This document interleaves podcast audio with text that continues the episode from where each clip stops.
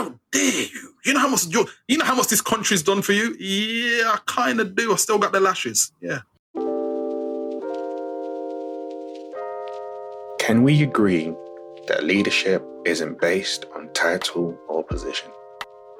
I have created this podcast to talk to everyday people who lead in extraordinary ways in their everyday lives, both professionally and personally, in the hope it will inspire everyday people like you and me to realize we are everyday leaders. Welcome to Everyday Leadership. Welcome back to part two of this special episode with my guest, James Pogson, as we celebrate Black History Month in our own way on Everyday Leadership. If you have not heard part one yet, where have you been now? Seriously. We travel through time from the 1970s and we'll pick up his story in the present day. I highly recommend you go back and listen before you carry on with this one. But without further ado, let's get straight into it. This is everyday leadership. So in 2020, have things got better? No. We got Wi Fi. you know what I mean? we got Wi Fi, we got flat screen TVs. As my Rasta friend says, he goes, because things are nice, because most of us are in a house, most of us have food to eat, most of us have a mobile phone and internet access we think things are nice. But what's changed? Why, why are people objecting to if two black people are on TV at the same time? Oh my God, they're taking over. Really? So when they like, went into Africa and then the Americas and took over, that's not taking over. That's civilizing the savages. Really? So Christopher Columbus discovered America in 1492, when really he discovered that there were people living in the Americas in 1492. And this whole thing about Thanksgiving that the Americans celebrate. Well, what, what, what was it? Because the white people came over and they were starving, and the indigenous population fed them, and that was as Thanksgiving. So they gave them cholera, smallpox, and killed them off. That's a great Thanksgiving. Don't get me started on Black Friday. So where is it any better? Why, you know, why, why are people objecting to the fact that statues are being taken down of slave traders? And they said, oh, they did so much for this community. My thing was, don't don't take the statues down. Give me a reason why they should stay up. Give me a damn good reason why the statues should stay up. Well, it depends on who's giving you the reason as well, though. Exactly. So that's for me. It was like, don't, don't, don't take them down. Tell me why it needs to stay up. Because you're saying that he did all this. So how come you don't mention that he's a slave trader? Oh, that doesn't matter. Really? To who? That doesn't matter. Black lives don't matter, but all lives matter, but black lives don't matter. So whose narrative, you know, the black narrative has been written by the white man. So when black people try and write the black narrative, white people get upset. Oh, why do you have to keep talking about slavery? And I'm like, well, why do you keep talking about that? The last time you won the World Cup was in 1966. Get over it. No, six years hurt. Okay, really? Oh, okay. But it's like, no, you don't need to talk about slavery anymore. But why are you not still talking about the Battle of Hastings 1066 and Henry VIII? Why? When wasn't all that before a transatlantic slave trade. Was it not? But we're supposed to forget about that, but remember 1066 and remember all the names of Henry VIII's wives. Which has zero bearing on anything or the reality of the, the world we're currently living right now. You know, but it's like, oh, don't don't show diversity dancing about, you know, the fact that they mentioned the global pandemic and how communities have had to root together and for eight seconds talked about George Floyd but oh no, my children don't need to see that, even though they can download hardcore porn on their own phones. But watching diversity has traumatized them. Really? So didn't you not watch the eight minutes and 39 seconds, was it? Of George Floyd being murdered by a police officer with his hands in his pockets and his sunglasses on top of his head, looking at the camera saying, and what? What are you going to do? He's an animal. Because if it was a human, you wouldn't do that, would you? Because you're a police officer, you're a law enforcer. So my perspective is they don't see us as human. They see us as animals that can speak? Because parrots can speak, can't they? A few years ago, didn't a dog win Britain's Got Talent? So that year, the most talented individual in Britain was a dog. 60 million population, and the most talented is a dog. A pedigree chum eating something. Britain's Got Talent is a dog we object to a black group, ironically named diversity. So, so people complaining about diversity on TV. What would have happened if George Floyd's murder, execution, was not televised and there was no COVID? So we all, they literally had an audience sitting down in their house watching him get murdered. He got murdered the day before my birthday. So if he wouldn't have got murdered, would programs on TV, would they still be having discussions about, oh, we really need a, a black presenter, even though this program's been running for 40, 50 years and we've never had one? Would we be having those discussions? Why is it that all these people are now going, oh, wow, so this is what you lot been talking about for years and years and years and years and years and years. We just didn't understand. Really? How much do you buy into what is currently happening right now? So let's say let's use um the BBC and their hundred million commitment to like diversity and or ITV's diversity acceleration plan, for example, to see more representation in front and behind the scenes of um, TV production and all those kind of things. Do you buy into all of that, or is it just window dressing?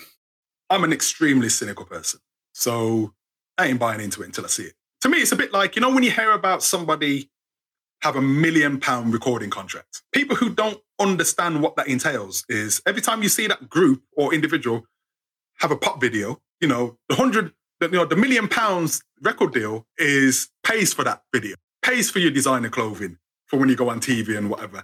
If you want to have your entourage, pays for your entourage, pays for your recording time in the studio, pays for get your CD or cut or whatever, comes out of all of that.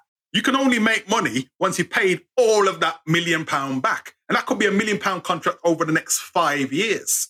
So would the BBC saying 100 million over how many years or whatever, four years, some of that money could be taken up from, okay, we need to hold a BAME committee meeting and get all these white people in the room with a few black people. But you know, these, these white people are management consultants who earn like five grand a minute. So that money comes out of that budget, yeah? And then all these powwow meetings that they have, Somebody has to pay for that. That comes out of all that budget, yeah? And then it goes, you know, the powers that be have to talk about this and that, and that comes out of that money, yeah? So what might materialize is you might get a program next year featuring a black presenter with a white presenter, because you can't have two black presenters. That's right. You know, but it's progress. Then you say, yeah, but you've got black people. And it goes, so how many black producers? Ah, you know, we, these things take time, and you know. So I'm cynical. I'd, I'd like to be proven wrong, but I'm not buying it. It's like, yeah, whatever. You know, when I when I see it, I see it. But until then, it's just it's just talk. Yeah, we're going to invest this and that, and I'm like, why now? You know, what were you thinking about this on the 24th of May? Probably not. Oh, this is a great initiative for who? But if we're British and it's the British Broadcasting Corporation, who's it for? Or should we be grateful that there's a there's two black dancers on Strictly Come Dancing? Ironically, both from South Africa. So there's not black British. Not to say that there shouldn't be. I'm more power for them. I think they're cool. But you know, it's like, oh, but they're foreign, but they're nice foreign. You know, because if you get black people who were born here or or are British. Oh my gosh, no, but they're you know they're the, they're the nice South Africans. They're lovely, and they just stick to dancing. They're not talking about this Black Lives Matter because all lives matter. They're the nice ones. Where where the where the you know where the out of order ones? How dare you? You know how much you, you know how much this country's done for you? Yeah, I kind of do. I still got the lashes. Yeah. What do you want to see happen? What in this country? Country. I want to see the Black Broadcasting Corporation, man.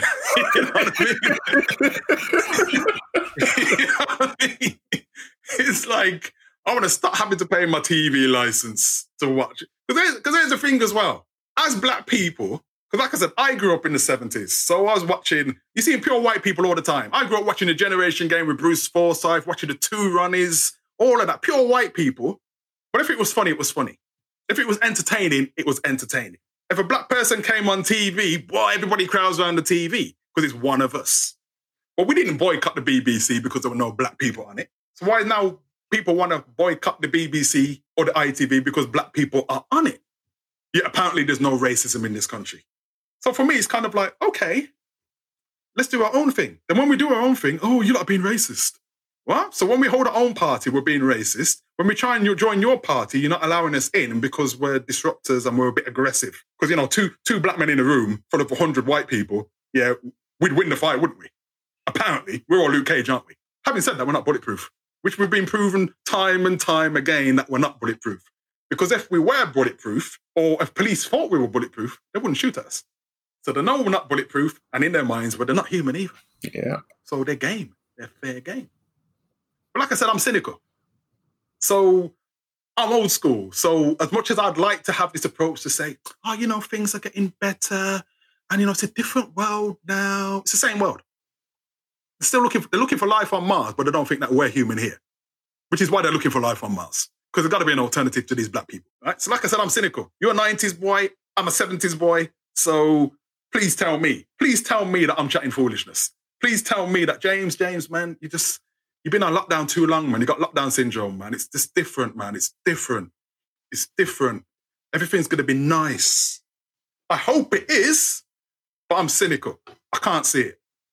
I wish I could. You tell me. I think all I all I can say is with the change in in technology, we're having more conversations now than we did before. And you're learning and hearing more about people's experiences now than you did before. Yeah. And there are people who are intentionally fighting, like that's part of what I do, like all, all you or other people talking about it, intentionally fighting using their voice, using their skill sets to drive change forward. So for me, that is progress because before, especially when I look back in, in yeah. history, it, will be a collective of, of people, as the Black Panthers, for example, a collective of specific group who are intentional about driving the cause around racism. But everyone else is just on the periphery. But how nowadays it's actually you do have a, a platform, you have a voice, you can speak up, you can kind of use it. So everyone's kind of doing that, and with the next generation actually coming up with their their generation is completely connected. So for them, it's it's norm, more normalized to have diversity than it is my generation or your generation. So for them, they're actually demanding it as well. So I see that coming up. I'm like, all right, there is that change coming through. But at the same time, I'm still operating in in spaces where I'm the only one there in two, three, four hundred people.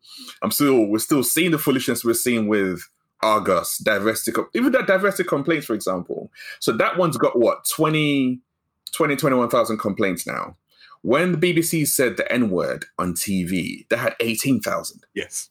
Can you see how mad and crazy that really, really is? Uh, yeah. And that's that's and that's the ridiculousness that you're dealing with. So it's combating the overtness and covertness that's out there while trying to stay sane, trying to keep your mental health in check, trying to still provide and do what you need to do, trying to make a change. It's it's a lot. It can be tiring and it can be draining sometimes. Yeah. I mean, I'm a storyteller. Fundamentally, I'm a storyteller. So whether it's in the business world as a copywriter, writing sales and marketing literature, it's still looking at your business narrative. I've been having conversations with black men of my generation. And we're talking about from a mental health perspective. And we talk about, I remember as a kid hearing about men having a midlife crisis.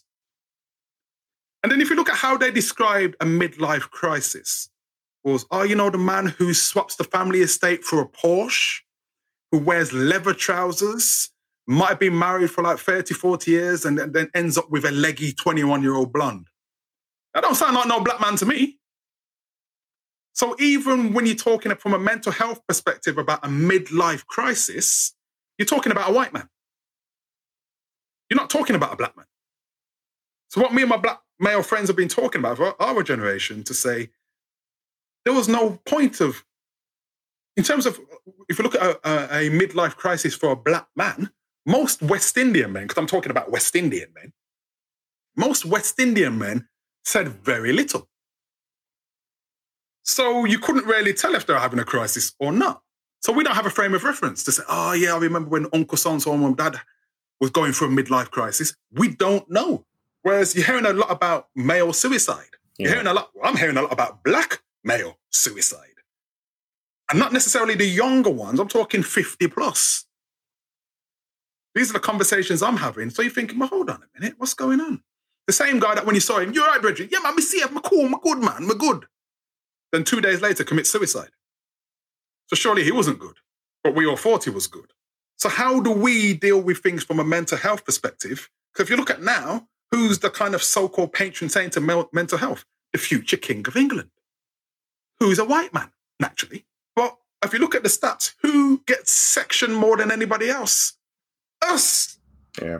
But that's never talked about in terms of mental health. That's like he's crazy, he's an endanger, he's a danger. But all of us, so even in the narrative of what mental health is, it's a white narrative. It's not a black narrative. We're not included in that because we go crazy, we go mad, we're angry. There's something. But when when a, when a white person is having an issue, it's well, let's explain that. They're having a crisis, they need help. Black man gone crazy. So how do you know? As a so my perspective as a middle-aged black man is kind of different from if I was in my 30s and even in my 40s. Because I'm still thinking, really, we're still, I'm still having to deal with this now. And when do I have a chance to have my midlife crisis without being sectioned or tasered or accidentally choked to death? Remember they used to call it death by misadventure. Misadventure. I mean, so I, I just believe from from our point of view, as in middle-aged black men and women who were, uh, you know, the children of the Windrush generation, what's happening with our mental health? Because we've seen it all. And then we're hearing the younger ones, which is positive, saying, yeah, man, you know, things are a bit different. You know, we're changing things for us. But where, where we are, they're where they're at. So they're seeing change because they've always seen change. You know, you got a generation of kids who have never not known computers. You know, well, I remember leaving my secondary school when they just got a computer. you know what I mean? Because what's one of those? When I last, when I was last in full time work as an employee, they didn't have the internet. Yeah, I'm not old school. They didn't have the, they had intranet. They didn't have the internet. So when I went back to visit them, I was the only one to have a mobile phone. I've had a mobile phone since 1995. They would go, James, what's that? I said, it's a mobile phone. He goes, what's a mobile phone? they didn't know. There was no internet. So I can't even apply for a job to say, oh, yeah, I've got experience of office experience of using uh, Microsoft. So, no, the last time I was in there, man, I was still doing, I was still franking the post. you know what I mean? There's no email. So I'm a kind of a dinosaur who's had to create his own job, right? And what you touched upon earlier about how do I get into this line of work was the whole thing about being a creative writer and trying to get the commission on radio, on TV. And how it works is you either get, to, if you get told no, which I did often, you never see the person or hear from the person who told you no. It's a gatekeeper that tells you no. And how I made the switch from being just pure creative writing to copywriting was simply the fact that I was going for a radio commission. And my dad had not long been diagnosed with terminal cancer. So I thought to myself, what if I get this commission? My dad can hear my radio play before he dies. And that became my focus. And I got through to the final stages. It got sent to London. Now, remember, I was coming home and I got a phone call from my Birmingham producer. She said, James, are you able to talk? I said, yeah, I'm talking. She goes, just heard from London about you play. I said, oh, great. She said, they said no. I said, okay, what's the reason? They don't give a reason. So I said, okay, thank you. Got in my house, Bex. I said, right, that's it, done. Finished with his writing, done, over, done, done. My dad's dying. I wanted to do this, done. So that night I went to bed angry. I thought, right, this writing thing going nowhere for me anymore. Finish with it. Woke up the next day. You got to be who you are. So I heard this inner voice saying, but James, you're a writer. You're good at writing. Everybody tells you, even the producers at the BBC say, James, you're brilliant. You this and that. I know I'm good. So I sat down and I thought, okay, writing is what I do. I'm a storyteller. I think that's what I was born to do. So I got onto good old Google. Other search engines are available, but I was on Google and I typed in something along the lines of what job can I do as a writer where I don't have to go through all these faceless gatekeepers, something like that. And then one of the things that cropped up was copywriter. Now I knew what a copywriter was in that sense because when I did my BTEC National Diploma in Business and Finance at college, I took an advertising module and a marketing module, and I got distinctions in both. I remember the advertising lecturer said, he said, James, you produce some great one-liners and slogans and stuff. You'd be great at advertising. But again, in my naivety, I was thinking, yeah, okay, that sounds nice. But a black boy like me in the 80s from inner city Birmingham, how am I going to get into advertising? So I'd kind of put that to one side until Googling and saw copywriter come up. I thought, hmm. Clicked on it. I thought, what does a copywriter do? Then I read what a copywriter does and I said, I've done that in work. I've done that in work. I've done that in work. I've done that creatively. I'm a copywriter. But I didn't tell any of my friends or family. So I literally put myself out there in a business arena. I remember afterwards, one of my friends said to me, James, how did you know you were a copywriter? And I answered, when I got my first check. Because up to that point, I thought I was a copywriter. And then when my, cust- my, my, my client paid, he goes, No, James, you are a copywriter. But I knew if I would have told people, especially in the arts, they would have said, Oh, James, man, don't do that. Or if I were you, I wouldn't do that. Well, my answer is, Well, if you were me, you would do it because you'd be me. And so I found working for myself, because, you know, as an employee, if you're an employee and you're black, you're a black employee you have to kind of, to a certain degree, you have to take the flack. If your boss is being racist with these microaggressions, whatever the hell that is, you kind of have to take it. Even though you want to thump him down, you're going to lose your job. You're probably going to get arrested. You're probably going to get a Rodney King beating before you get arrested. Whereas when you work for yourself, you have to think to yourself, okay, I've got the skills, I've got the ability, but I'm a black man. How am I going to sell the sizzle, which is my skills and ability, not the sausage, which is me as a six foot black man? So I thought, I'm up to this challenge. I can do this. Because you know, as you know as well as I do, when you're an employee, your role is fairly rigid. But they'll slap things in the miscellaneous section, like, James, yeah, miscellaneous, yeah, you've got to make tea for like 22 people in the committee, because that's on the miscellaneous, even though you're going to be the only person in there who's black. So I'm like Benson, you know what I mean, bringing in the tray. You know? Whereas when you're working for yourself, there's no excuse. You're not saying, oh, my white boss is making me do this or the hierarchy is making me do this. It's like, I'm here representing as me. And you got to think to yourself, what is it I'm bringing to the table that's not going to overshadow my blackness, but they're going to look at what benefits I provide as opposed to seeing a black man who's here to intimidate us. So I remember I joined a business over breakfast committee uh, meeting. So basically, what used to happen on a Monday morning at seven o'clock, this sounds a bit seedy, but it's not. Monday morning at seven o'clock, we'd all meet in a hotel, dressed in suits. And in this particular meeting, what they did was they said, you have 60 seconds to introduce yourself. So tell people what you do and what type of business you're looking for. And I was contacted because I said, oh, we don't have a copywriter. And you're allowed to come as a guest twice, and then you have to join only if there's one of a kind in your group. So if there was already a copywriter as a member in that group, I could not join that group. I could come as a member twice, but I could not join. Same if you could only be one accountant, one web designer, etc., etc. So my first meeting, I walk in, there's 49 people in the room. One of a black guy who turns out was my cousin, who I didn't know. Because you know how to say, you must all know each other. Turns out I did. you actually did. yeah. But I didn't at the time. It's only when we got talking, it's like, oh, okay. So I'm walking in this, so I'm seeing 49 other people, one black guy. And everybody orders a breakfast. And what I found was interesting is everybody's getting breakfast at different times, but the meeting's already started. So they're going around the room. I think they went clockwise. So I worked out, I thought, okay, I've got, I've got about 15, 20 people before they come to me. So you get the first couple of people saying, Hi, my name is so and so, and this, and no one's listening. Because they're either eating the breakfast, ordering the breakfast, or thinking what they are going to say. So I'm watching all this thinking, hmm, no one's listening. But everybody in here does something different. So I came up with a conning plan. Bear in mind, 60 seconds. So when it came to me, because everybody's got to stand up to talk. So it came to me, I stood up and a paused. So people are hearing the pause thinking, what, why isn't somebody talking? So they all look up now. I introduce myself and I say, I said, uh, I feel pretty humbled because everybody in here does what I do.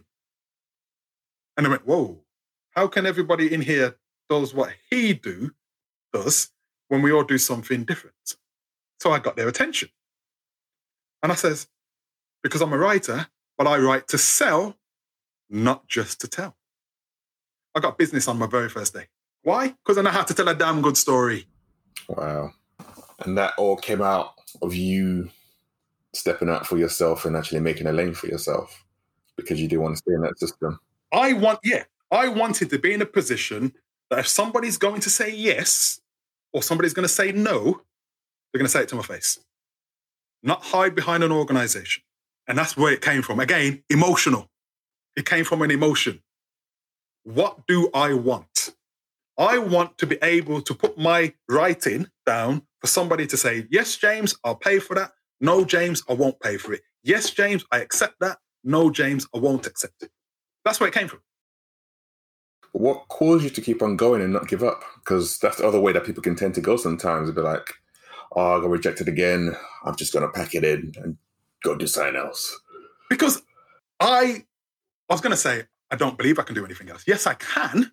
I believe there are not many things I'm exceptional at.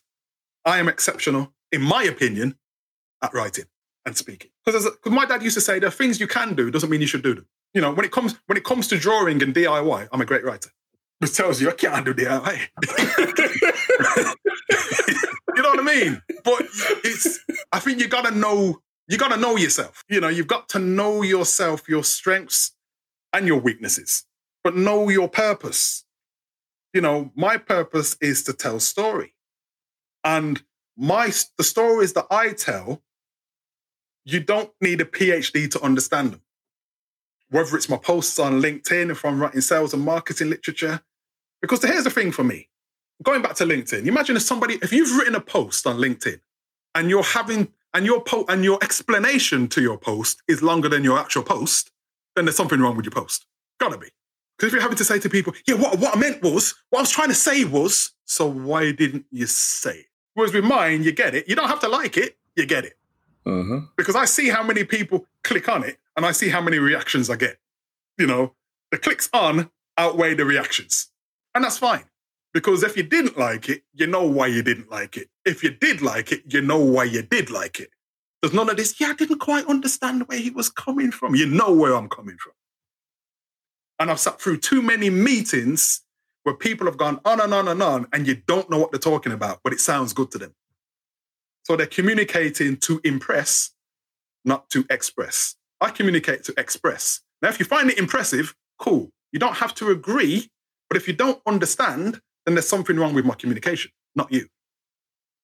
And that's what I say to my my clients when it comes to their copy, because they're saying, I know my business, so what is it that you do? and they tell me A, I say, what is it your customers say you do? They tell me B. So I say, tell me what you do again. They tell me C. So what do your customers say you do again? They tell me B. So I said, there's no consistency in what you say you do. But Sir James Dyson, inventor of the Dyson Hoover, said you can only sell what people buy. So I say to my clients, so why aren't you selling what people are buying? Yeah, but James, this is what I want to say. Well, that's cool. Are you buying your products and services? No, but this is what I want to say. What about what people want to hear? I don't care what they want to hear. So why are you trying to sell to them? Oh, you're confusing me with your black skin and your common sense. Oh. How are you so sensible and black? It's not making sense. You sound like a white man, you think like a white man, but you're a black man. That's why I used to get the resistance. It's like, yeah, James, I hear what you're saying. It's making a lot of sense. But if I say what I really want to say, that's going to sound racist. So let's go with what I'm doing that's costing me money in the first place. But you're making a lot of sense. But I keep seeing your black skin and it's not a tan. How do you have you ever had someone in your line of work out and out just call you out and just say like, you know what, your your blackness is a problem? Not so blatantly, no. I've had um, my my I've had the, my colleagues find it really difficult to talk to you because you speak so well. How is that hard? I've been told you're too confident, therefore you intimidate us. Yes, yes. What, I remember one guy very high up in the arts literature world here in the Midlands. He still exists. He's still in the same role. Not going to name him. He said to me, James, you know your problem. You're too confident, you're too intelligent, you're too articulate, and you intimidate my staff. And he said it to me. We went out, he, took, he said, James, we need to have a conversation, meet you in a coffee shop. So I don't drink coffee, I had a hot chocolate. So when he told me this, and he says, James, are you angry? Do you want to throw the chocolate in my face? Wow. And there's so I said to him, "Why would I want to throw the chocolate in your face when I'm drinking?" So what did he want you to do in that in that situation? What he wanted you to do? Yeah, he wanted me to kick off. You know, he wanted he wanted me to kick off. He wanted me to go. Oh, blah, blah, blah, blah, He wanted all of that. No, I mean in terms of your confidence and your the fact that you're so articulate. What did he want you to do? Tone it all down, limit yourself. Like, what was the outcome of of that of that conversation? But that's what. Listen, all through my career, it's been, oh, you're really confident, aren't you? And it's never a compliment. You're so confident. You know what you're talking about, don't you? Never a compliment. Go figure. No one's ever said to me, not that they should, but no one's ever said to me, James, you're so intelligent, but it's also, you're so confident, aren't you? You, you know, you know what you're saying, don't you? Can't believe you speak so well, as opposed to what? Man, you really know what you're doing, don't you? Wow. You're not scared of this, are you? Always. So for me, working for myself, I can only say from, let's say from a mental health point of view, best thing I ever did. From a financial point of view, my bank manager might say, nah. nah. you know, especially as you know, when you when you when you you know when you're a creative artist, you know, they talk about feast and famine. You know, sometimes you're having a three course meal, sometimes it's like, oh, cereal again. Oh, okay. You know, so when they say life make when life gives you lemons, make lemonade, you know, we have to season that lemonade. You know, you have to season it. But when the times were bad, I thought about when the times were worse as an employee. Because again, when I left that job, they they um they applied they re-advertised the job internally on intranet. So I never told anyone I was leaving. So when my job flashed up on the screen, because it tells you know it, it tells you the salary. I remember because I was an admin officer. I was the only male admin officer out of five of us. And the women all turned around and one of them got out of a seat and said, Goes, James, is that all you're on? I said, What do you mean? She goes, Is that all the money you're on? And I said, I'm not even on that much. They've increased it by about a grand. She goes, Hold on a minute. She said, She said, James, I've got a confession for you.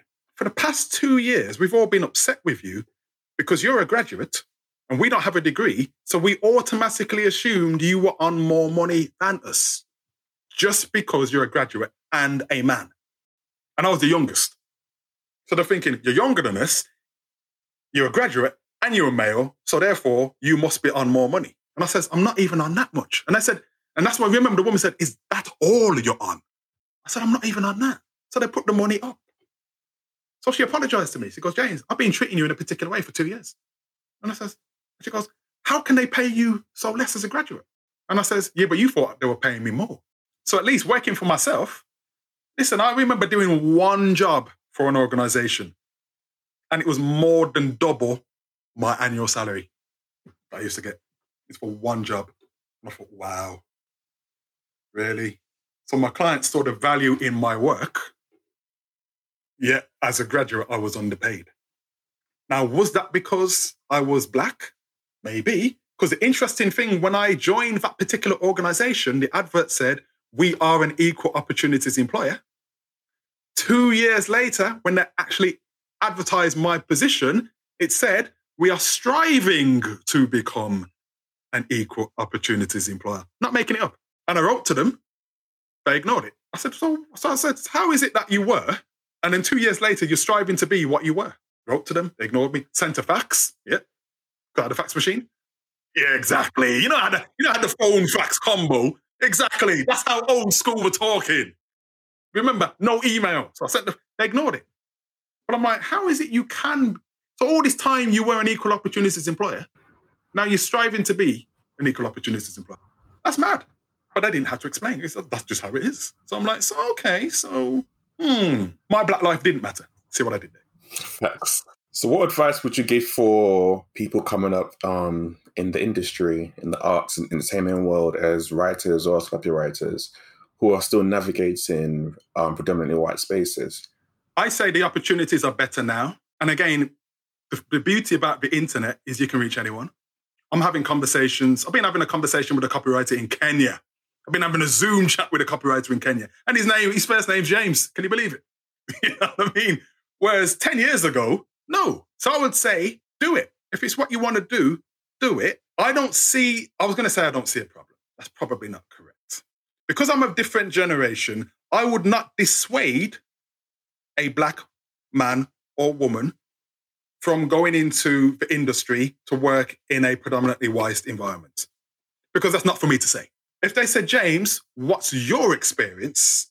I will tell them my experience. And I said, this is what happened to me back in the day. I can't tell you what it's like now to knock on the BBC doors in 2020 because I stopped doing that 10, 15 years ago. I said, I don't need you. They might need me, they might not, but I don't need. You. But if you want to pursue that, go there. And here's the challenge to the likes of your BBCs, your ITVs, any of those terrestrial channels. If they reject you, they've got to give you a damn good reason and they can't mention your color. If you're not qualified enough, okay, how do I get qualified?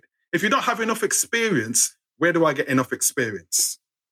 When we were kids growing up, our parents used to say to us, if you get turned down for a job because you can't read and write, you can do something about that. But if you get turned down for a job because of the color of your skin, that's discrimination. And there are laws about discrimination. Whether the laws are enforced is a different ballgame. But nowadays, you got generation, I don't know, is it generation Y? No, I don't know. Z. You see that? I don't, I don't know. Z right? So you got Generation Z now. So things are different. You got kids who, who were brought up with the internet and know how to program things, but at the same time lack common sense.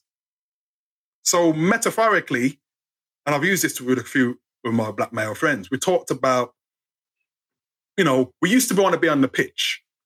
Now I want to be the coach or the manager because I don't have the legs to last 90 minutes. but I got the tactics to help you win during 90 minutes. So I think it's for my generation, because we've been denied access for so long, there's so many of us feel that we still have something relevant to say. Not that we don't, but we need to choose a platform. And what I'm very conscious of is I know what I want to say. But if there's a person who's 20, 30 years younger than me, a black man or black woman who's got something to say, I'm not going to say to them, you can't talk because I've got to talk we can both talk just because we're black.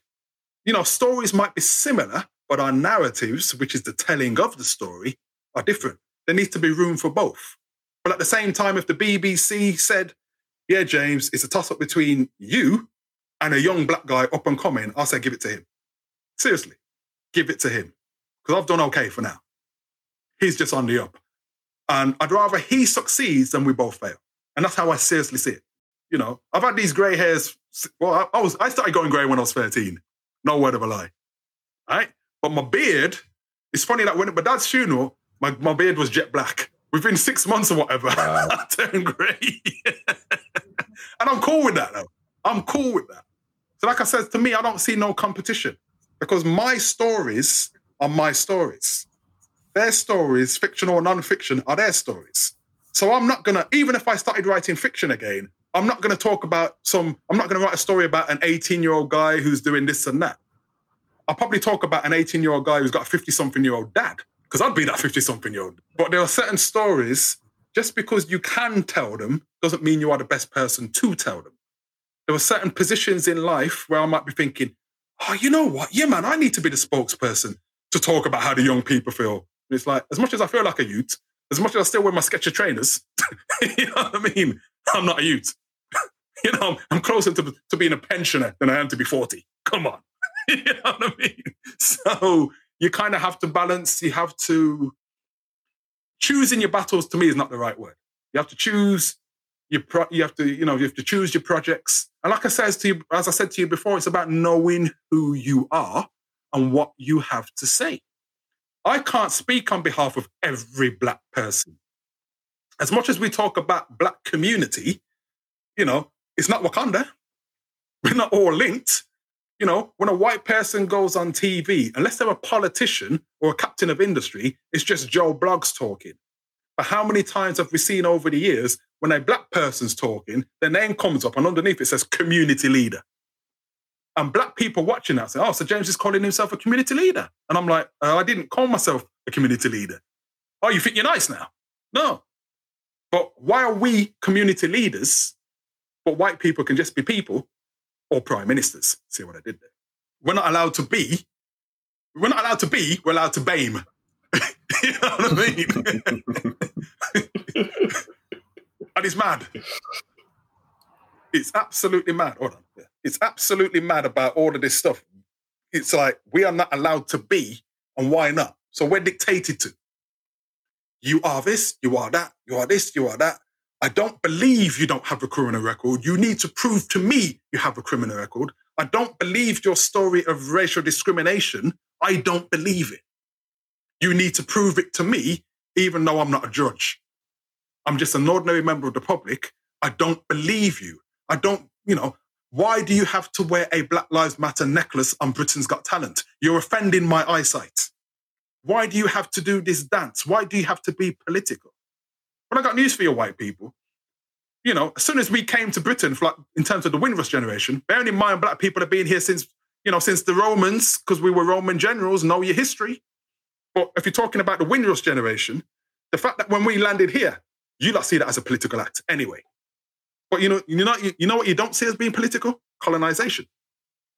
Funny that's not political, but it is. But no, no, no, no, no. We we were just, you know, because you lot were just savages and childlike, and we we had to enslave you. We had to. I mean, what for the sugar, for the tobacco, for the cotton? No, no, no. We did it for you. Okay, so even though you came to Africa with your Christianity and found out the Ethiopians had Christianity centuries before you lot did, okay, it's like that, is it? That's what says for me, I can explain things through stories. I leave, you know, there's there's intellectuals who want to do things on that level. But again, from my copywriting and marketing point of view, you aim for the heart, not the head. That's why the, there's a reason why most police law enforcement is trained to aim for the body, because the head is a move. It's a small target. And then in, when we see in fiction, the elite assassins, what do they do? Double tap to the head because they're elite.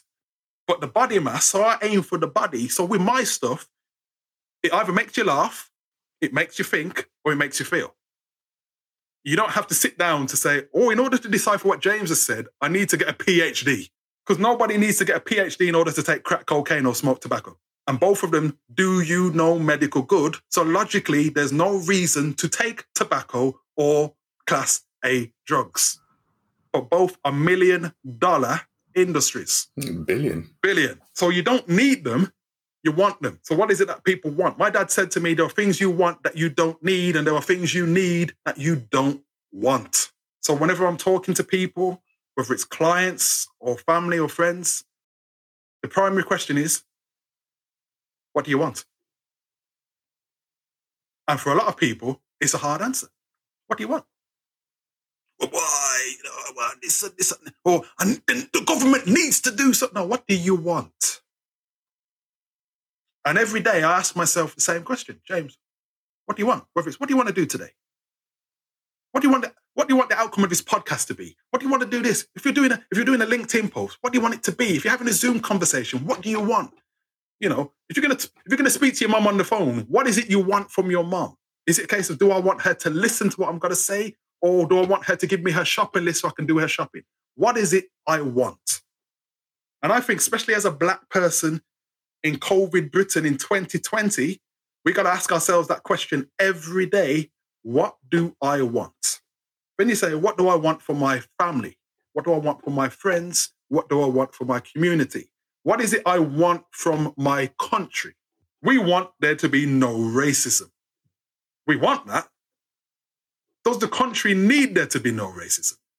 You know, if we look at it, if we look at poverty, for example, if everyone was rich, no one would say that they're rich. Because if you've got a million and I've got a million, I can't brag about my million. You go to James, what are you saying? I got a million. We've just got. But you need poor people to have rich people, because otherwise you can't call yourself rich. It's all systematic, isn't it? Yeah. So it is a system. So the system has been designed against us. But again, from a black perspective, and going to school here in the 70s and 80s, our parents knew the system was against us, but they said, there's no excuse. You've got to try t- twice as hard. Because we know it's against you, but that's no excuse not to try. On that note, that's a perfect end to this podcast. There is no excuse but to try, regardless of what the system has been created, which is going to be hard and difficult to navigate, as James has clearly, beautifully articulated throughout this podcast. There is no need, there's no excuse whatsoever. But thank you very much for sharing your story and sharing your journey. It's been inspirational, it's been remarkable, it's been eye opening, it's been funny, and it's just been beautiful. And I love listening to the Black experience from your lens. And I really hope that people actually take in the same because the way that you've just described things that you're going through right now, even from 10, 20, 30 years ago, are still happening right now. And they need to, that, that narrative really needs to change, which is what we're trying to do right now with this. So I really appreciate your time today. Thank you for the opportunity. And anyone else out there listening, keep telling your story, keep telling your truth. This is Everyday Leadership. Don't forget, I have show notes on my website, everydayleadership.buzzsprout.com, so check that out. And if you've enjoyed today's episode, make sure you subscribe and tell someone else. Appreciate your support. I'll see you next time. This is Everyday Leadership.